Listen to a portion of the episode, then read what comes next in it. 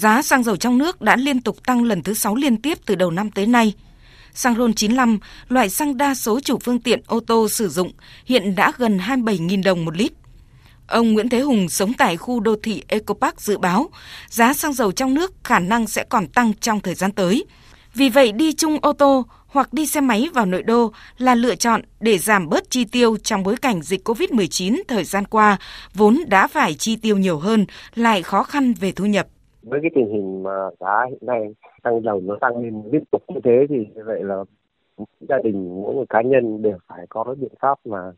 à, tìm cách để tiết kiệm cái nhiên liệu. Bằng cách ví dụ như chúng tôi nói là đi đi gần thì có thể là như vậy là đi đi bằng xe máy hay là như vậy là vận động bằng đi bộ. Chứ còn thì như vậy là ô tô bây giờ thực ra mà nói là chi phí về nhiên liệu nó rất là cao cho cái sinh hoạt hàng ngày cho nên và thứ hai nữa là như vậy là đường xá thì nó tắc lên như thế. Rồi là ngay chỗ ờ, gửi xe thì cũng rất là khó. Cho nên là buộc chúng tôi phải tìm cách tức là đi chung với nhau rồi là, là đi bằng những phương tiện riêng như xe máy thôi nhất không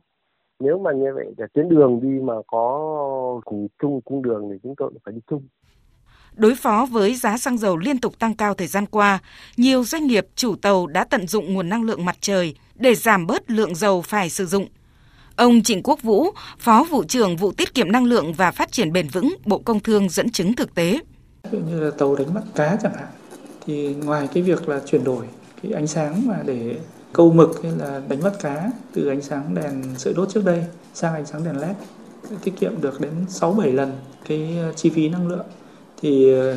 các cái giải pháp mà sử dụng cái pin năng lượng mặt trời trên các cái nóc tàu này thì cũng mang lại cái tiềm năng tiết kiệm dầu diesel tiết kiệm năng lượng rất là lớn cho doanh nghiệp mang lại hiệu quả kinh tế cũng rất là thiết thực theo nhiều chuyên gia, hiện nay Việt Nam mới tập trung đẩy mạnh các biện pháp tiết kiệm điện thông qua các chỉ tiêu tiết giảm cụ thể, trong khi nhu cầu tiêu dùng xăng dầu mỗi năm lên tới hơn 20 triệu mét khối, lại chưa có các đánh giá về mức độ tiêu hao và khả năng tiết kiệm nguồn nhiên liệu vô cùng đắt đỏ và ngày càng trở nên khan hiếm này. Chia sẻ việc giá xăng dầu liên tục tăng trong hai tháng qua khiến hoạt động của các doanh nghiệp vận tải hành khách đã khó lại trồng thêm khó. Tuy nhiên, thay vì việc tìm các giải pháp tiết kiệm nhiên liệu để cạnh tranh, thì đa số tính phương án tăng giá vé. Có ý kiến cho rằng chỉ cần giảm chạy vòng quanh để tìm bắt khách, mỗi phương tiện cũng giảm được chi phí xăng dầu trong bối cảnh giá cao như hiện nay. Theo ông Trần Duy Đông, vụ trưởng vụ thị trường trong nước Bộ Công Thương, thế giới đang chứng kiến đà phục hồi kinh tế mạnh mẽ ở nhiều quốc gia và việc mở cửa trở lại bình thường mới dẫn đến nhu cầu đi lại tiêu dùng xăng dầu để phục hồi kinh tế là rất cao.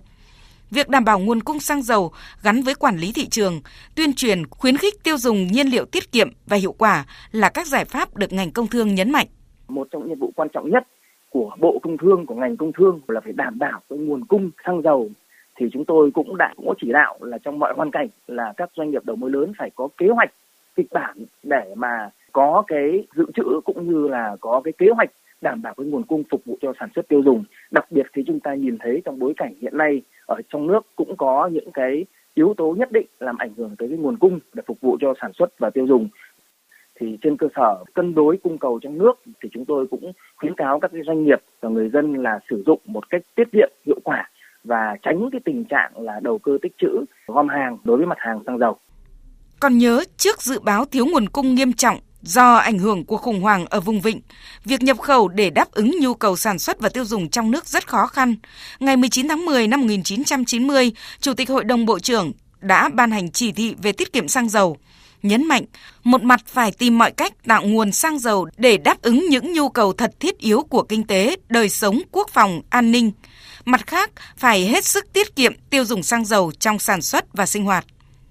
Liên tục trong các năm sau đó, và đặc biệt trong cả giai đoạn 10 năm sau, liên tục các chỉ thị về đẩy mạnh thực hành tiết kiệm, chống lãng phí xăng dầu, tăng cường tiết kiệm trong tiêu dùng xăng dầu được Thủ tướng Chính phủ ban hành.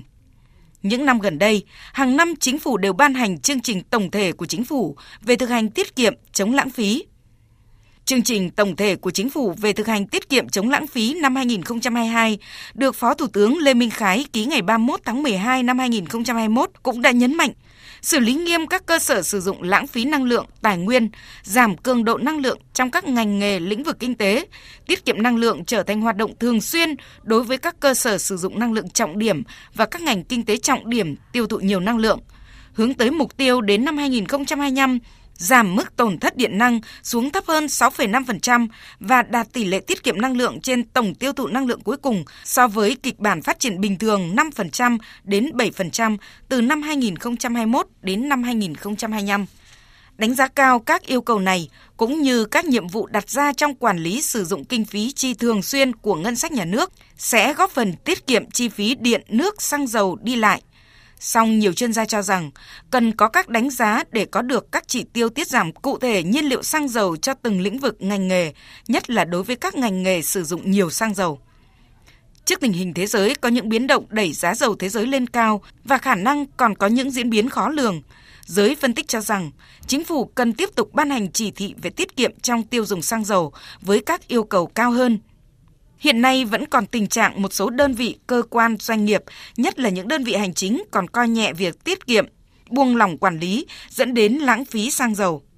Tiết kiệm xăng dầu và sử dụng xăng dầu tiết kiệm, xu hướng tất yếu trong tương lai vì một mục tiêu tăng trưởng xanh, tăng trưởng bền vững.